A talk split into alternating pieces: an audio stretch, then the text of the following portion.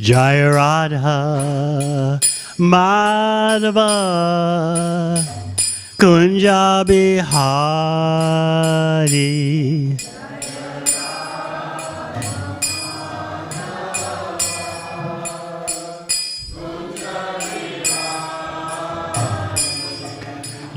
Radha Madhava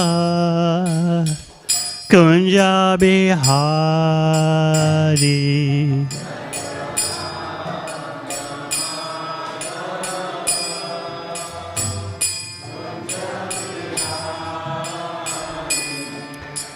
Gopi Janabalaba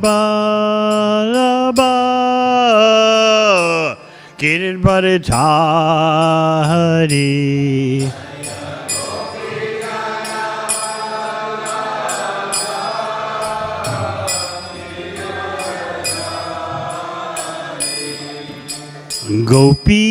Janabalaba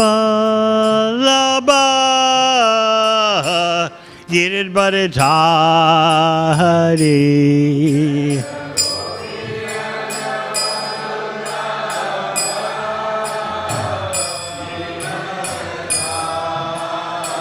Yashoda Nandana Braja Janaranjana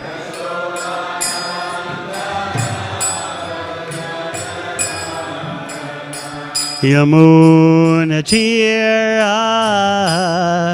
Vanachari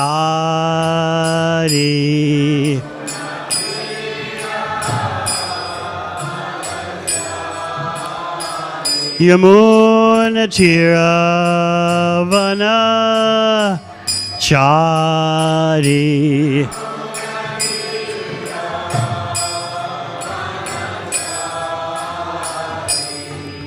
Jai Radha Madhava Kunja Bihari.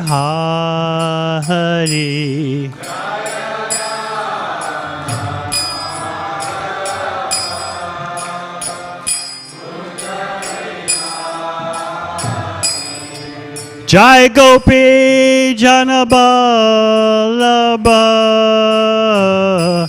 Janabalaba Girbharadhari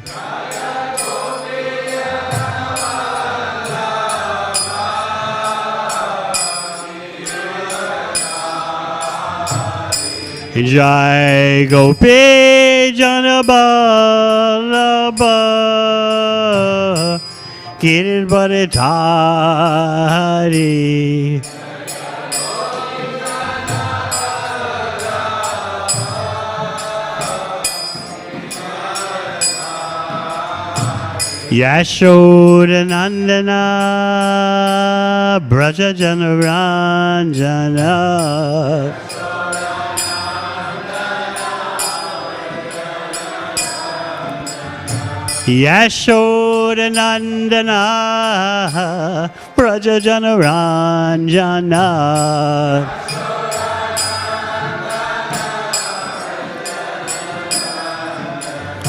Yamunatira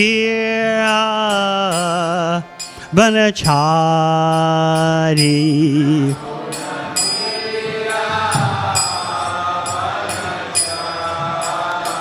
Yamunatira Vanachari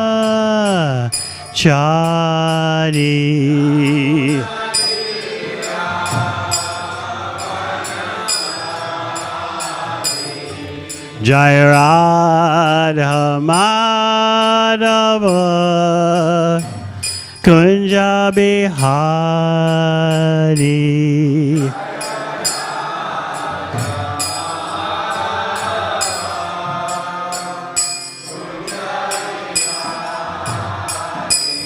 Jai Radha Madhava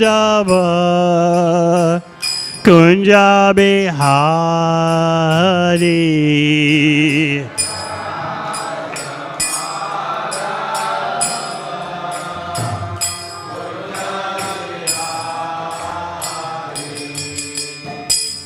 Jayam Vishabam Sabadarajakataya Sto there Satasi Srimad AC Bhakti Vedanta Swami Maharaj Srila Prabhupada Ki Jayam Vishnupam Saparajikacharya Stoter Satyasi Srimad Bhakti Siddhanta Thakur Prabhupada Ki. Go Premanandi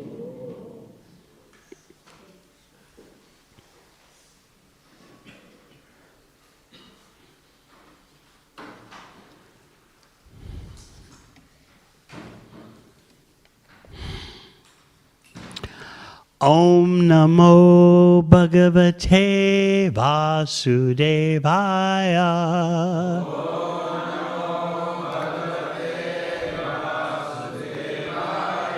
Om Namo Bhagavate Vasudevaya.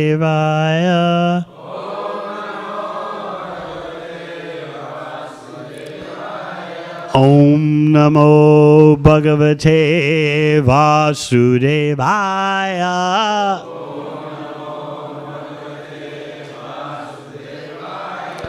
Shrimad Bhagavatam, 6th canto, chapter 18. Diti vows to kill King Indra. Text 26. Asasanasya tasyedam. Dhruvam unnada chetasaha. Marasho shaka indrasya. Bhuyad yena suto hime. Asasanasya tasyedam. Dhruvam unnada chetasa. Madasho shaka indrasya. Bhuyad yena suto hime. Asasanasya tasyedam. Dhruvam unnada chetasa. Marasyo indrasya. Suto hime.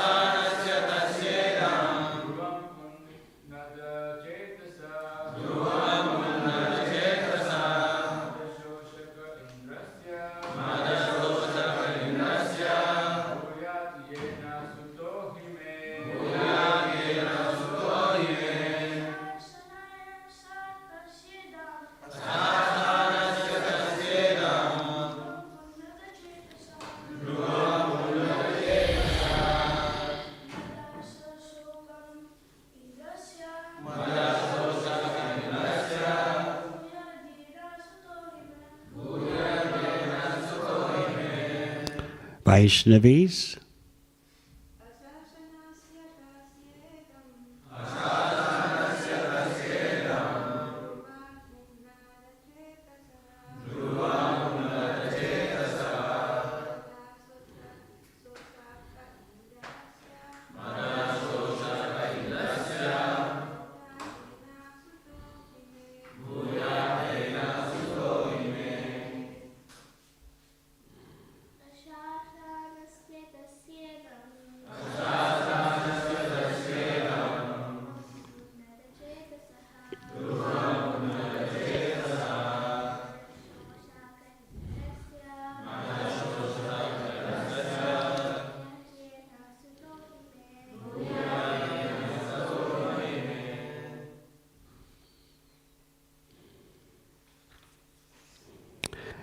Asasanasya.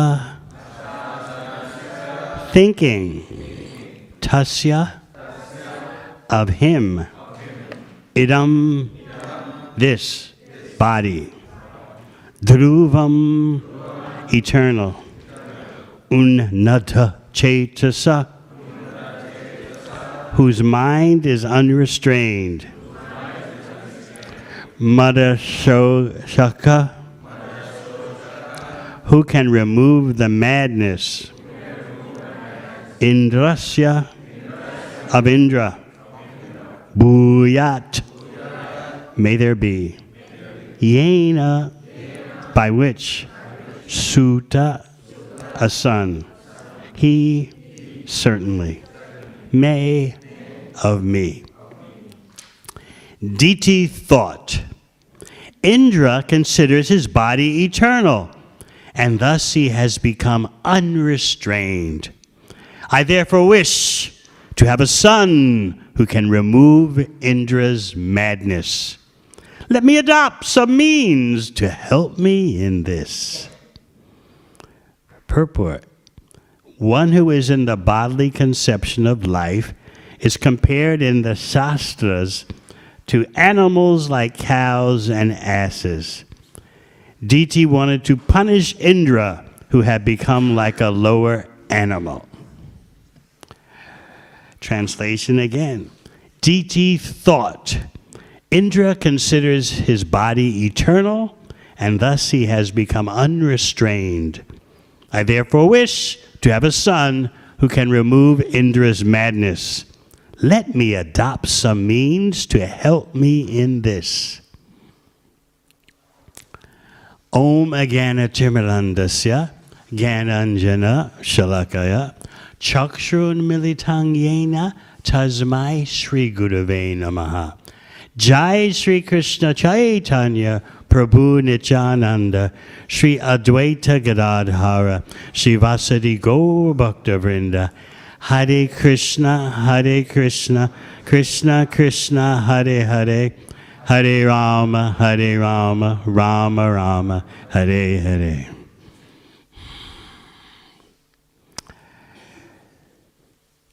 So we're in the midst of hearing Shukadev Goswami answering Parikshit Maharaj's question. His question was coming from amidst the sages gathered. And they wanted to know, they were in fact very eager to know, how did the Maruts, 49 of them,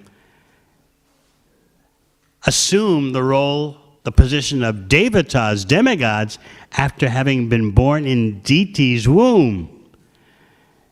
Diti, as you know, is the wife of Kashyapa Muni, famous for giving birth to demons, just like Aditi is famous for giving birth to the devatas, the Adityas. So you have the Daityas and the Adityas. So the sages gathered around Maharaj Parikshit were eager to understand from Diti come demigods? How is that possible?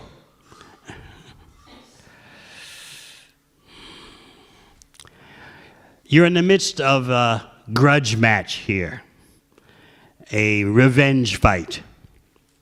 And Diti is accusing Indra of the very thing she's guilty of. She is angry having lost two sons, Hiranyaksha and Hiranyakashipu. Now, notice she doesn't blame directly Vishnu. That much she has going for her. Usually, the tendency, even of struggling devotees, is that when there's some reversal, they immediately want to blame the Supreme Personality of Godhead. We can see that in the case of the wife of Chitraketu upon the sudden death of her infant. Amidst her ocean of lamentation, she's blaming the supreme controller. We'll talk, we may talk more about that later. But Diti at least has some tiny bit of sense control in that she's not fingering Vishnu as the culprit. She's, what she's implying is that it was all on Indra. He was manipulating from behind the scenes, even though Vishnu appeared to be the one who was the terminator. Actually, it was Indra. And therefore, her wrath is focused on Indra. So she, as verse 23 says, she's overwhelmed with lamentation and anger. This is something for us to think about because there'll be situations in life in which we seem to be drowning in an ocean of lamentation and anger. Even we want revenge. And we're sure that there's a particular person who's responsible for our suffering. That's Diti. And she's casting or presenting Indra in such a way that actually applies to her. But she's presenting herself as innocent and faultless, and Indra, he's the one. Even though Vishnu was the terminator, it's actually Indra behind the scenes, trying to preserve his position. So she says, Lord Indra, who is very much fond of sense gratification, as if she's not. He's killed the two brothers, her two sons, Hiranyaksha and Hiranyakashipu, by means of Lord Vishnu. Therefore, Indra is cruel, hard hearted, and sinful. And then, Shaye sukham. I will rest peacefully when he's killed. this is material desire at its worst. The delusion that by fulfilling a material desire, whether rajasic, mode of passion, or tamasic, mode of ignorance, by fulfilling that desire, I can rest with a peaceful mind. I can happily sleep once my desire is fulfilled. this is material existence in the essence. Material existence means that I have material desires, and that means I expect them to be fulfilled. If my material desires are not fulfilled, I become frustrated and angry. And I just know for a fact that when my desire is fulfilled, whether rajasic or tamasic, then I can rest peacefully. Where does this delusion come from? Due to the spirit soul being covered, not touched, but covered by the modes of material nature, these crazy ideas are manufactured in the mind. That's why in the second chapter of Bhagavad Gita, Krishna talks about becoming free from the mental concoction of material gratification. It's something cooked up in the mind. Sometimes you can just catch your mind doing this. Actually, you should all the time catch it. but sometimes you get clear glimpses of how the mind is like a factory, just manufacturing these crazy ideas about how you will be satisfied through rajasic and tamasic endeavor. So, as Krishna says, this is a mental concoction, manodharma. these precepts, these concepts are manufactured by the mind. And this is why, at the end of Bhagavad Gita, this is one of the reasons why Krishna says, Sarva Dharman Purityajya Mam Ekam Sharanam Vraja. Shut down that factory, that Manodharma factory, which is always churning out plans on an assembly line, plans for material fulfillment and satisfaction. Shut down that factory, Krishna says, and take my plan.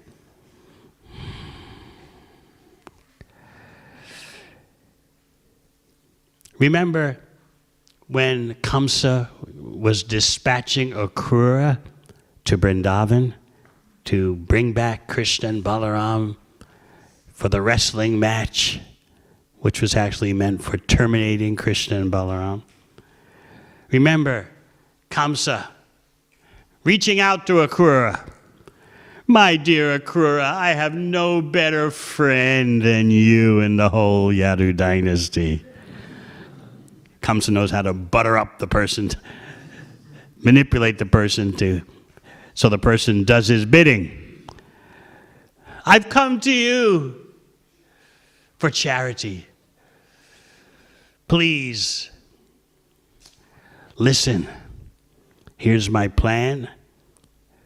You go to Vrindavan and you bring back Krishna and Balaram. Look at this chariot that I'm lending you, a brand new Mercedes chariot. and as I've explained often, Kamsa was thinking these Vaishnavas are sentimental. They're so easily manipulated. When Akrura sees this flash Mercedes chariot, surely he'll be eager to ride on it and he'll do my bidding. This is what Kamsa thinks of bhaktas. they're not materially sophisticated, they're not shrewd, they're just simple devotees. So then he explains, after showing the chariot to Akrura, he explains his plan. Once Krishna and Balaram are wiped out, then I imprison the Yadu dynasty, even my own father, I kill some of them. There's no problem. There'll be no resistance that can overcome me because I have such powerful allies like Jarasandha, uh, so many others. They'll all come to my aid. So then, once I have wiped out all my enemies, it will be very pleasant to rule the world without any obstruction, without any interference. This is how the demoniac thinks since time immemorial, whether in remote antiquity or even today. It will be so wonderful to rule the world once all my enemies are dead and no one stands in my way.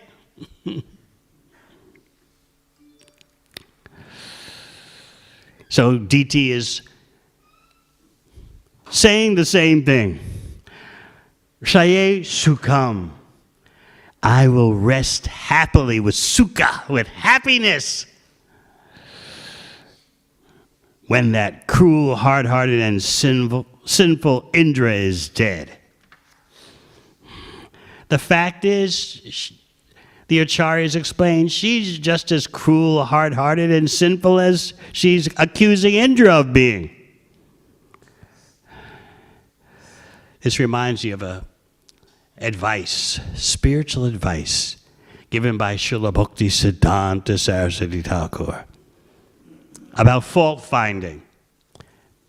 He said, The only reason why I can see a fault in you is because I have it a thousand times more in me.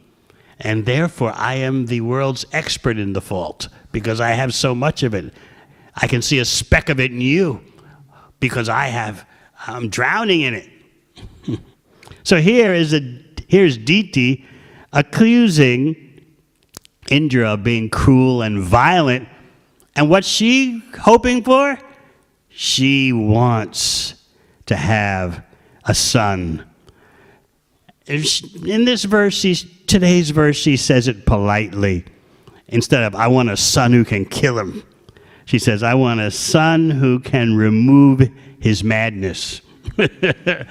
That's a polite way of saying, I want him rubbed out.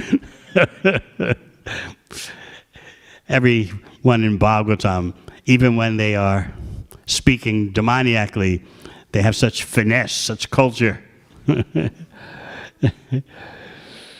I was speaking yesterday on a podcast about how I was remembering after Maharaj Anga disappeared from home because he was so uh, devastated by having such a cruel son, Vena. He disappeared in the middle of the night. And the next morning, the citizens tried to find him. They loved him so much. He was a sadhu, the Bhagavatam says. He was a lover of Brahminical culture.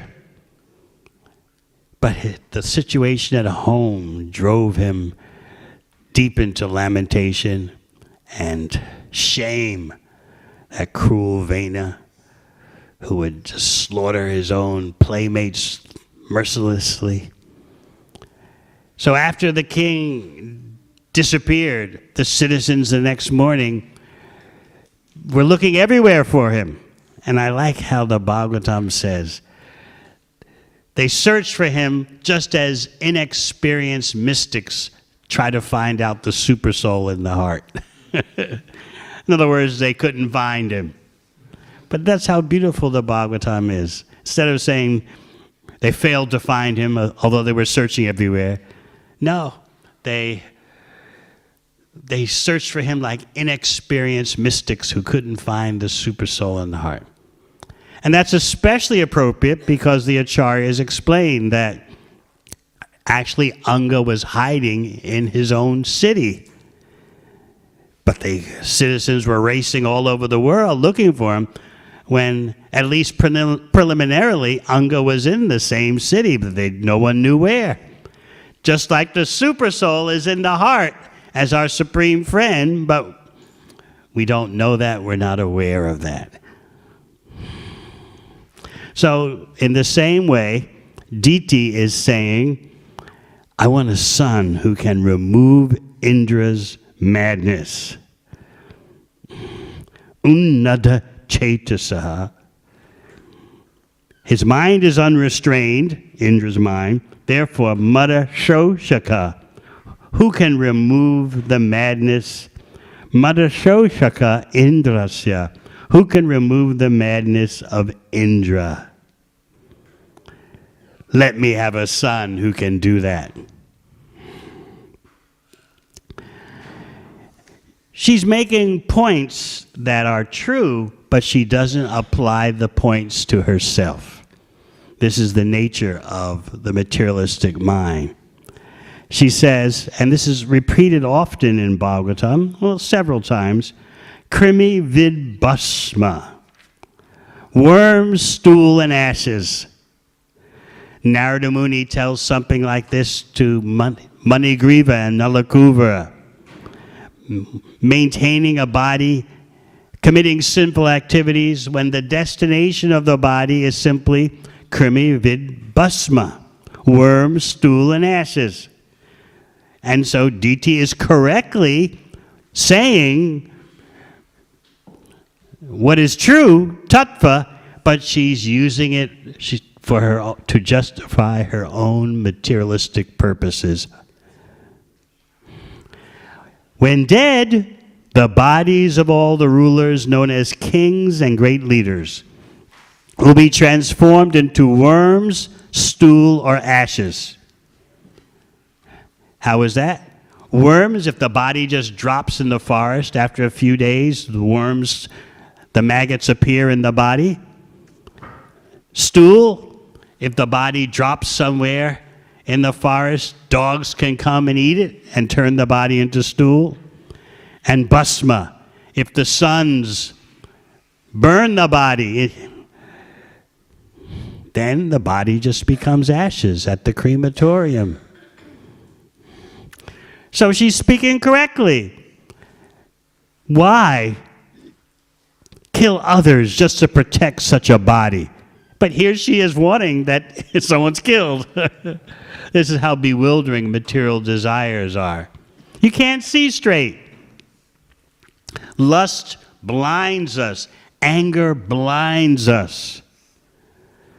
So she's accusing Indra of not knowing the actual true interest of life. She says Indra doesn't understand that if someone's envious of other entities, he surely goes to hell. But she's super envious. but again, at least she doesn't blame Vishnu. She says it's Indra behind the scenes manipulating. So there are three things that we need to keep our eye on in this chapter. Number one, the birth of the Maruts from the womb of Diti. The Maruts, the 49 Maruts, achieved the position of Devatas. Number two, Diti is showing the same qualities that she accuses Indra of having. She's showing hard heartedness, cruelty. She wants revenge. And number three, Kashyapa. Poor Kashyapa. He's going to become manipulated by Diti again, just as he was in the third canto. He's going to become the victim of her action program. She's very proactive. and you'll hear about that in the coming verses. she says in today's verse, Let me adopt some means, some method to help me have a son who can remove Indra's madness. Let me adopt some artificial behavior so that my husband will give me a son, especially with the purpose of the son being able to kill Indra. Let me adopt a modus operandi to achieve such a goal. So poor Kashyapa, how can he hold up? How can he stand up to this? what can he do? Feel compassion for him. He's outgunned by his wife's conniving behavior. Now, you might say, well, not conniving. It's natural that someone killed her sons, so it's natural that she wants to do something about it. She wants revenge. That's just the way it is. You know, that's just the emotional reality. She's not just having low self esteem and drowning in useless lamentation, lethargy. She wants to strike back. So, yeah, mm, understand that. Understand her needs.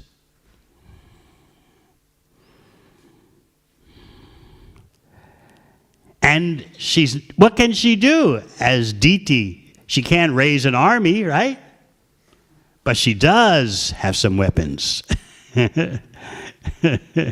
so you would say she's just relying on what she has. And you'll hear about that in the next verse, which we'll read for your education.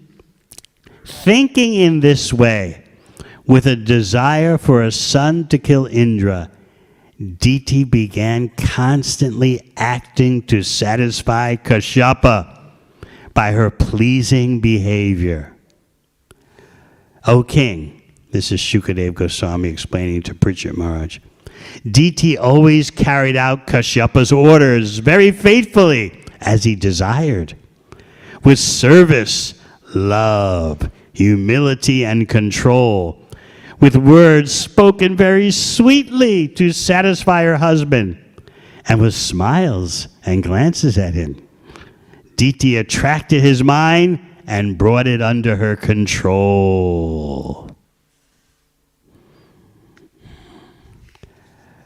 So, what man could object to this?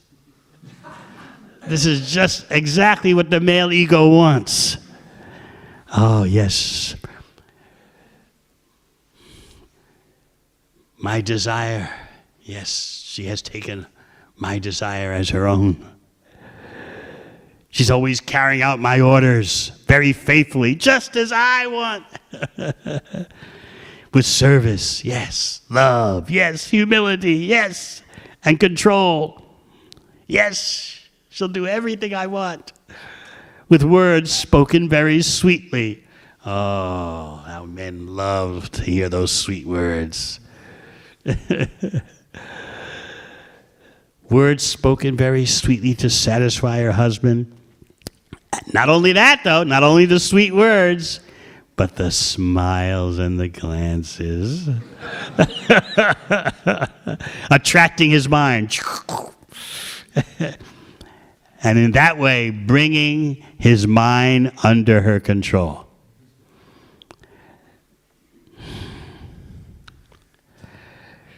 So, this, as we hear in text 29, is artificial behavior. Because why artificial, you say? Sounds nice. It's what he wants. it's what it's what Kashyapa wants. but there is a motive behind it all. and Kashyapa, you'll hear later in this chapter, is shocked when she throws her cards on the table. He says, Yes, my dear, you can have whatever you want. You please me so much. And then she throws her cards down. Give me a son who can kill Indra.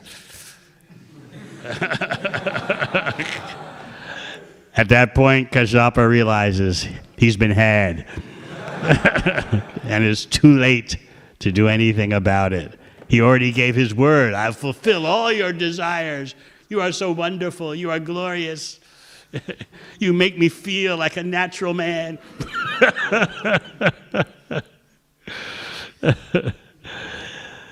Isn't that what so many songs are about? You make me feel like a natural man. You make me feel like a natural woman.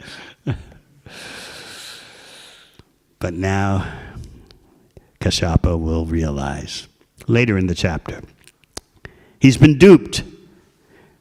So he has to come up with a program that seems to give Diti what she wants, but at the same time, the program will purify her. So he tricks her.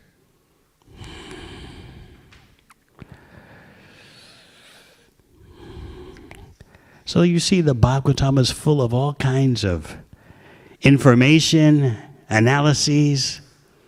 You should get into, when you read, you should get into the thought processes of these great personalities. And Diti is a great personality. She just, and she does get purified.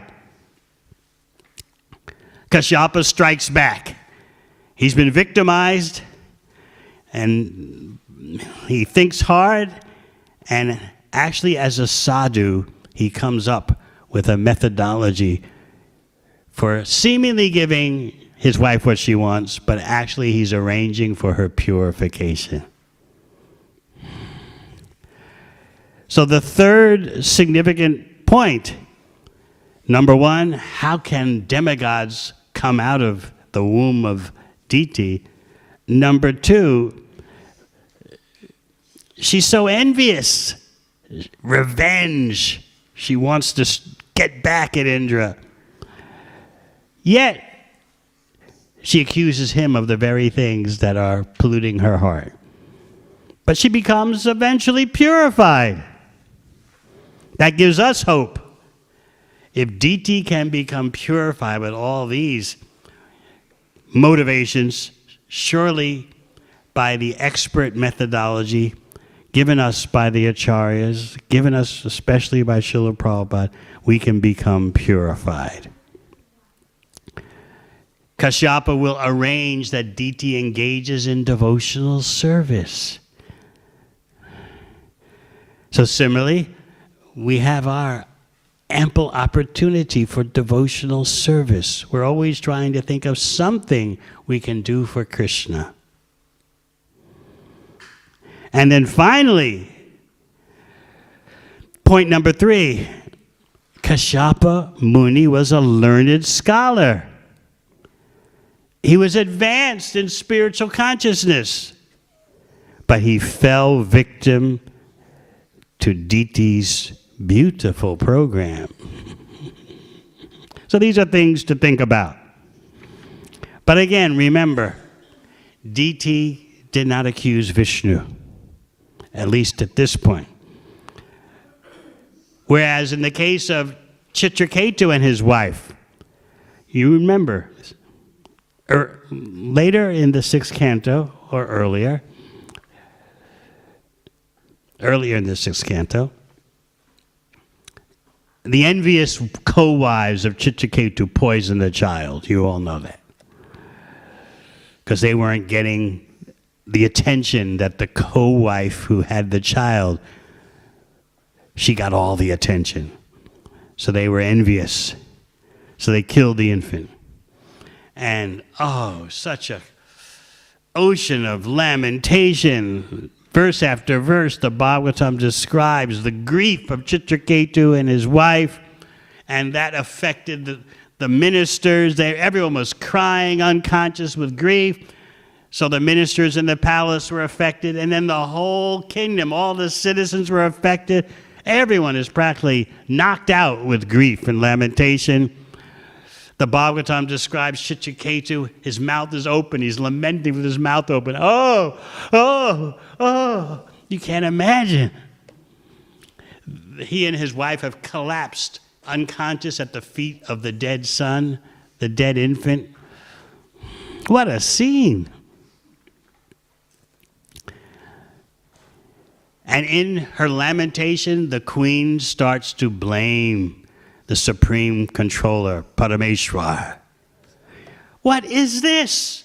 You are obviously incompetent. You have no expertise. How is it that during the lifetime of the parent, the child dies? That's not the way things are supposed to work. The child lives to see the death of the parents. That's the normal way the universe should work. So, how have you let this happen? You obviously don't know what you're doing. So then, the acharyas explained that if the Supreme Lord would answer, he would say, This is nothing to do with me personally. This is just the law of karma. The jiva gets the results of the karmic activities. Why are you blaming me? And so the queen would respond, Well, if you say it's all just the law of karma, then what do we need with you? karma is the ultimate. but then the Supreme Lord can respond the law of karma is inanimate. Laws are not causal. So many scientists today mistakenly assume that the laws of nature that they are aware of have causal ability. They don't understand. Behind the laws is always a hierarchy of consciousness from the devatas on up to the supreme consciousness. So the Supreme Lord can answer. You can't say everything is just karma and there's no need of the Ishwar because the laws of karma require conscious supervision to at least set them into motion.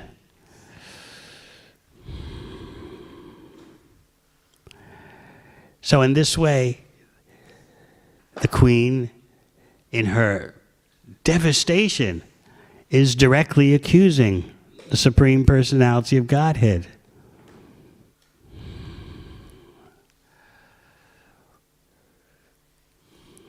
She finally concludes by saying, Who will bother to have children? You say, she's telling the Supreme Personality Godhead, you say that it's you're required. It can't just be, the situation can't just be the laws of karma because the laws of karma are inanimate. There has to be a supreme initiator.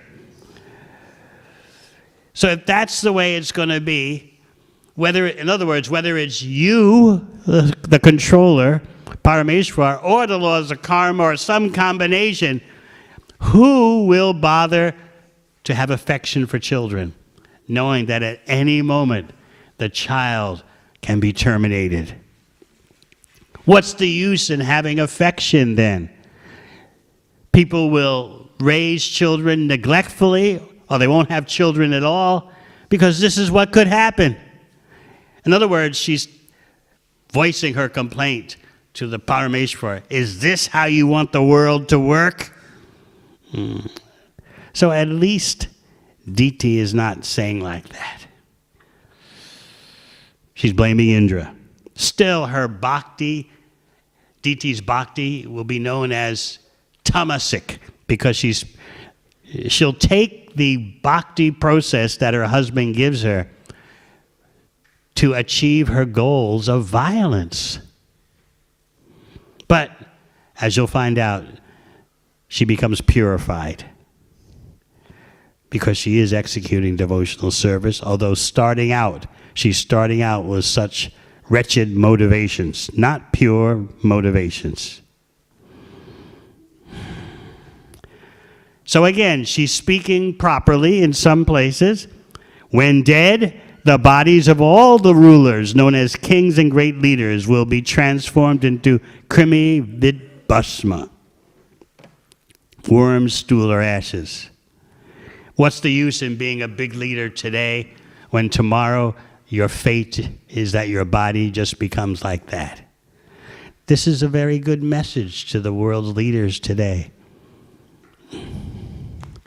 who just for some temporary glory and fame and gratification, they're putting the world in such distress. Just because of their own false prestige and their mistaken objectives. My country, my nation will be number one. Make my nation great again. And what is Diti saying? Well, look, your greatness is simply that as a leader, you'll be transformed into worms, stool, and ashes. That's your greatness. And it'll happen again and again due to birth after birth after birth. So basically, such leaders are saying, Make me into worms, stool, or ashes again. or as Krishna says in Bhagavad Gita, Mudha Janmani Janmani. Birth after birth, you'll be a fool. Not just one lifetime, but birth after birth.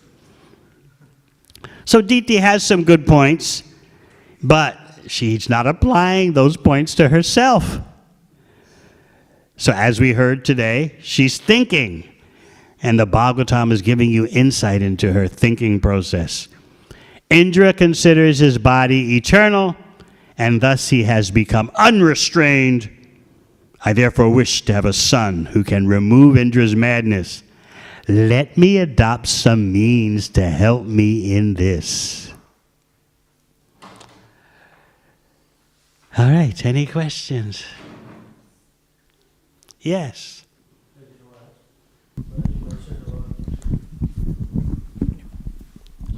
Hare Krishna Maharaj.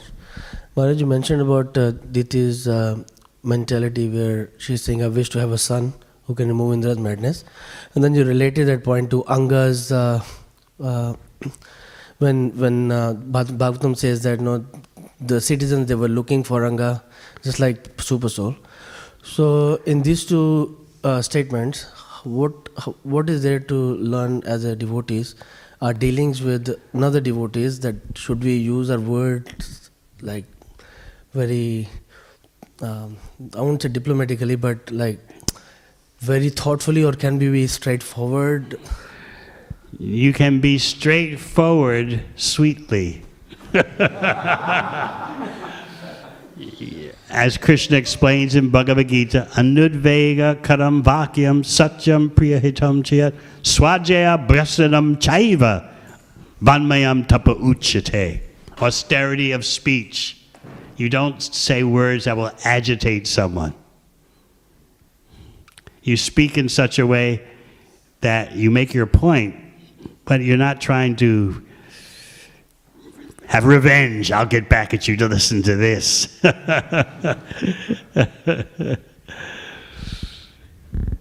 you think twice, thrice, four times, five times before you say something. Hmm. And then you have to consider is it your responsibility to correct someone?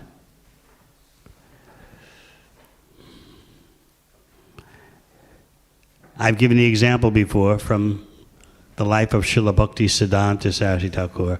One of his disciples was going out of his way to correct others.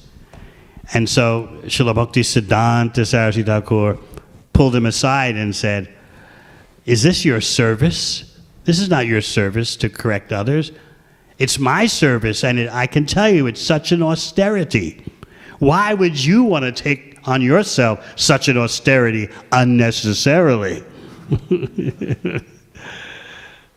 so don't, we're not so eager to just lash out with our tongue. You should have done this. You didn't do that. if we can control the tongue, we can save ourselves from so many unnecessary situations of revenge, anger, then lamentation. Oh, I shouldn't have said that. As the saying in English goes, loose lips sink ships.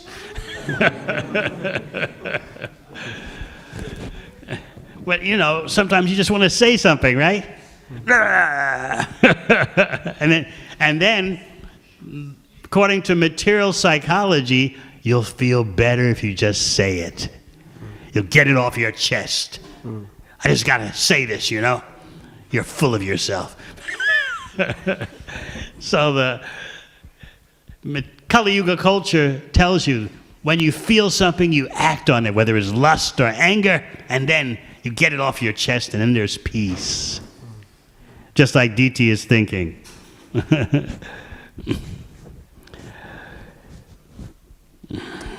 what are those words? Shaye Sukha. I will rest peacefully. I'll sleep so cozily once Indra's dead. So when I when I just say these words, they may seem a little spiteful and severe. That's all right. I'll feel better by saying like that. We have to control our senses. So behind our impulsiveness is the Kali Yuga notion that by just do it, anger, lust, and then peace. That's what's behind it all. You get it off your chest. That is mundane psychology. Anything else? Yes. Hare Krishna Gurudev. Um, we, we saw here in the example of Diti, and we see in the practical example in this world that uh, materialis, materialists or material consciousness, pe- people with material consciousness, they're very determined uh, and they're very strategic in, in achieving their goals. But when it comes to us practicing Krishna consciousness, sometimes we might not be so determined or so strategic. So, what do we lack, or how can we get the same determination in achieving our goals? By associating with determined devotees.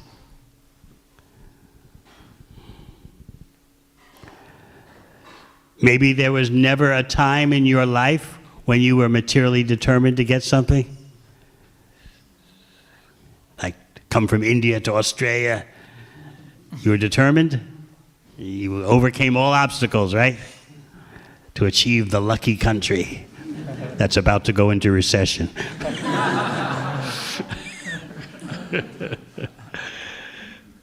so just think about what you underwent for this material goal.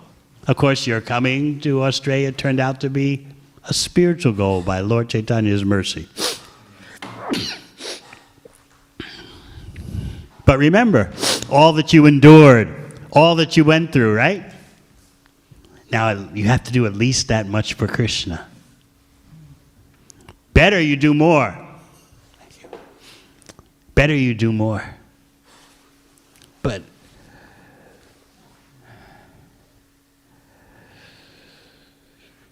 everyone can think.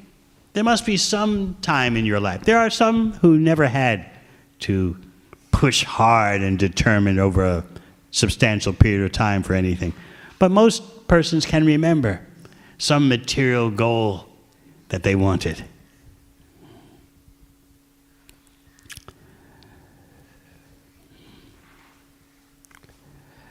I remember one of our temple presidents, illustrious temple presidents in Australia. He was a brahmachari long ago, and there was one lady devotee in the temple who saw that rightfully that he's such a wonderful devotee, and she wanted that he marry her. But the brahmachari was no way, no, never, never.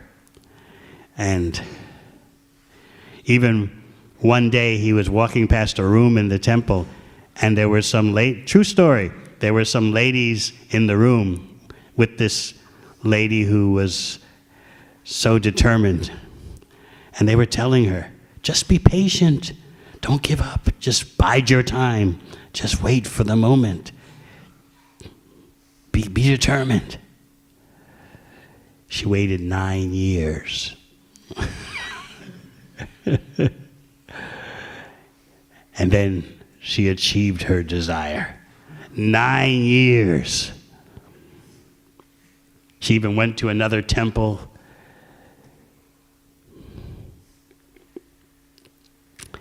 So that's determination. Nine years with no sign of hope.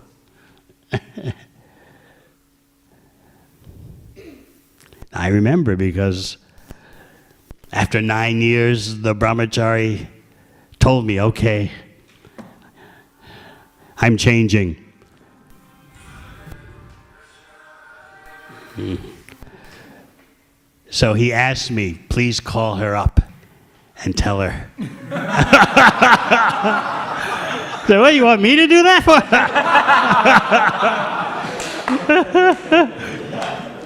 Said, for nine years you've ignored her. He said, yeah, it's true, but now I'm ready. So I, I called her up. She, was, she had gone to another temple just to try to, try to forget him, which she couldn't. And I called her up and said, uh, guess what? so she was, she couldn't believe it, but she wanted to believe it. Really?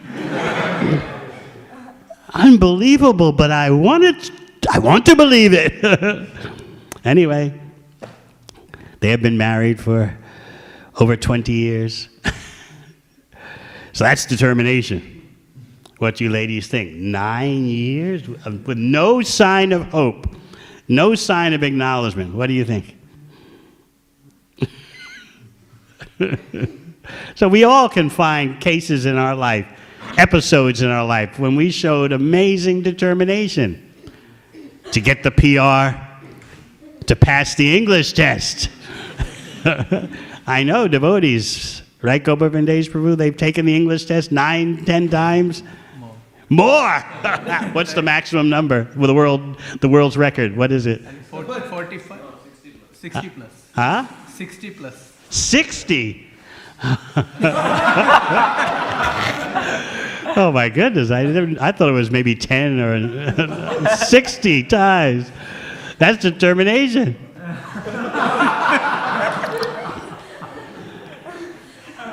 or someone starting at the bottom of the corporation and rising to the top. We all have examples of such determination. Certainly, we can do at least that much for Krishna. So, Diti is teaching you determination. Let me adopt some means to help me in getting what I want. Anything else? Yes. Hare Krishna Maharaj. Um, in the context of uh, Diti saying a few things but not really applying that thought to herself, the point you were making, that sort of resonated with me. Uh, when we are trying to do outreach, it can happen that we are saying a few things that you should be doing this, you should be doing that, or something, and then when you reflect on it, like, oh, you know, I myself, I'm not doing that. So so my question is um, is there hope in the in those circumstances that we keep doing that outreach and we keep saying those things knowing very well that we are not practicing and then slowly will we get there is there hope While saying those things, you tell yourself, I'm going to do this even better. That's one of the benefits of doing outreach is that just like when you're distributing books, it happens to me all the time.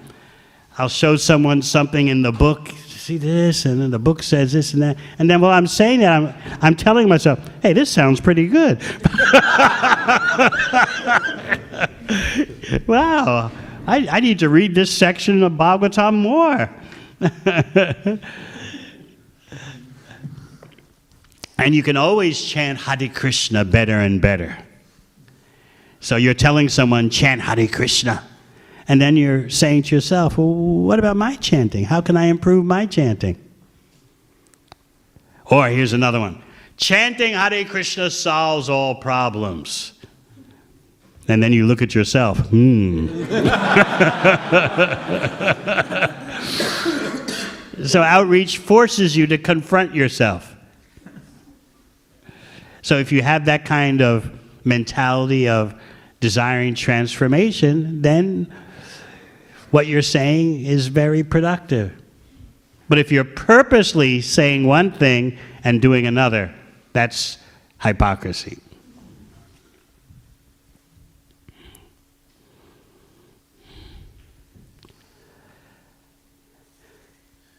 Yes, I know. Thank you for the very nice class. I said it for you.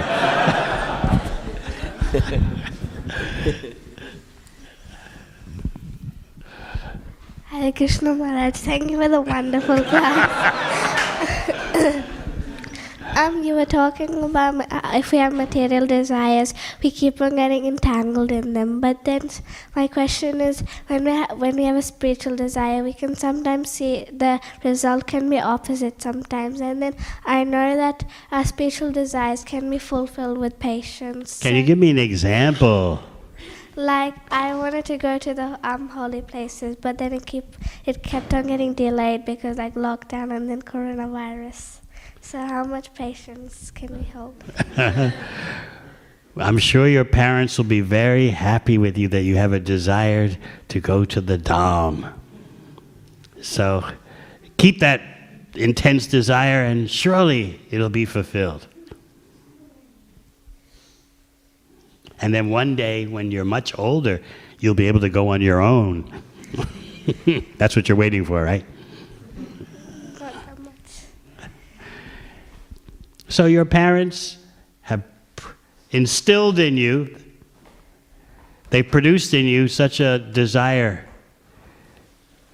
to go to the Dham. So obviously they're very good parents, and so you have that strong desire. And wait, it, just having that desire is purifying.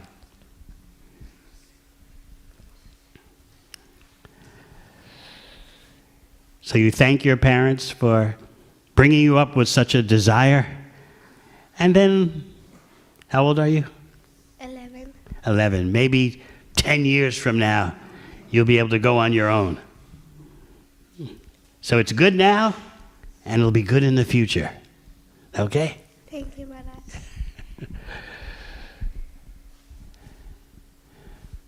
Yes. You're back. When did you come back? Two weeks back. Two weeks. Somehow or other we survived without you. Hare Krishna. We see this um, Diti have a program, and then to to then we see Kashyapa Muni had a program for her. Similarly, sometimes the mind comes up with a program, and then we give in, and then we give the mind the Krishna consciousness. It looks like perpetually this going back and forth, back and forth. Can we have a solid program for the mind so that it can just be in Krishna consciousness? It takes work every day. Just like people go to jobs, similarly, devotees every day they work on their mind. There's a saying in English that the price of liberty is vigilance. The price of freedom is vigilance. You always have to be on guard. This is there in the fifth canto where the workings of the mind are presented. And you're told, we're told that we always have to be on guard. We can't trust it. There's one interesting section that the acharyas comment on amidst those verses about how you can never trust the mind, just like someone captures some animals but knows any moment they can run away, they can escape. Similarly, you have to treat your mind in that way. So, in one purport commentary, it is explained that the mind can fool you by temporarily. The mind has various looks, it has various appearances. So it can give you the appearance of peace and tranquility. Oh, everything is fine now. I'm over my material thoughts. I'm over my material mentality. Ah, it's easy street. Ah, yes. And then suddenly the mind shifts. And, oh, yeah? Look at this. so you have to expect that. It's still the same mind, but it's temporarily lulling you off guard. So you have to be very conscientious, Krishna conscious. You're not the mind, and due to lifetimes of conditioning, the mind goes this way and that way. So every day you have to be on top of it. And of course, by chanting Hare Krishna with attention, you can get on top of your mind. By always thinking plans how to spread Lord Chaitanya's mission, you can get on top of the mind. But don't be shocked at all the contortions that the mind can present. And even it can give you the appearance, the acharyas say, of tranquility, peace, calmness, and in that way you become off guard, and then the mind jumps back. Aha! this is what Vishwanath Chakravarti Thakur explains.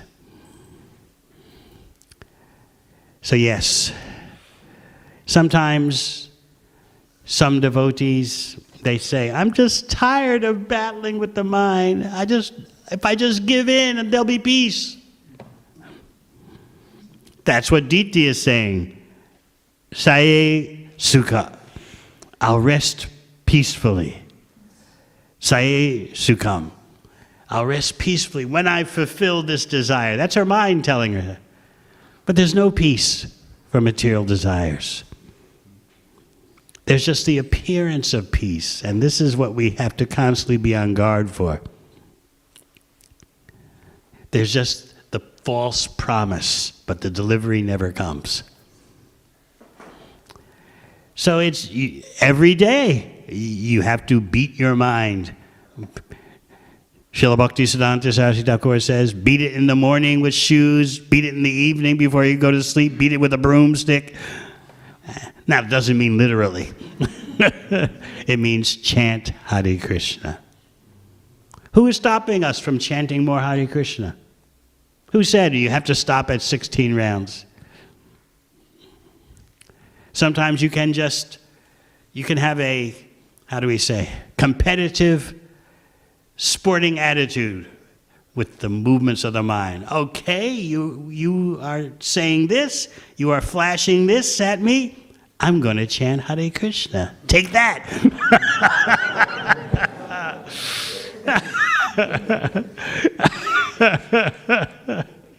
Sometimes it's like a boxing match, you know? You're bugging me, I'll bug you. I'm going to chant Hare Krishna.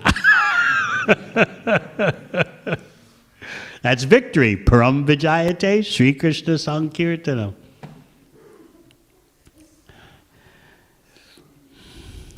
So the big illusion is what Diti is feeling. Shaye Sukham, I'll rest peacefully after getting what I want. I'll sleep so happily. Hmm.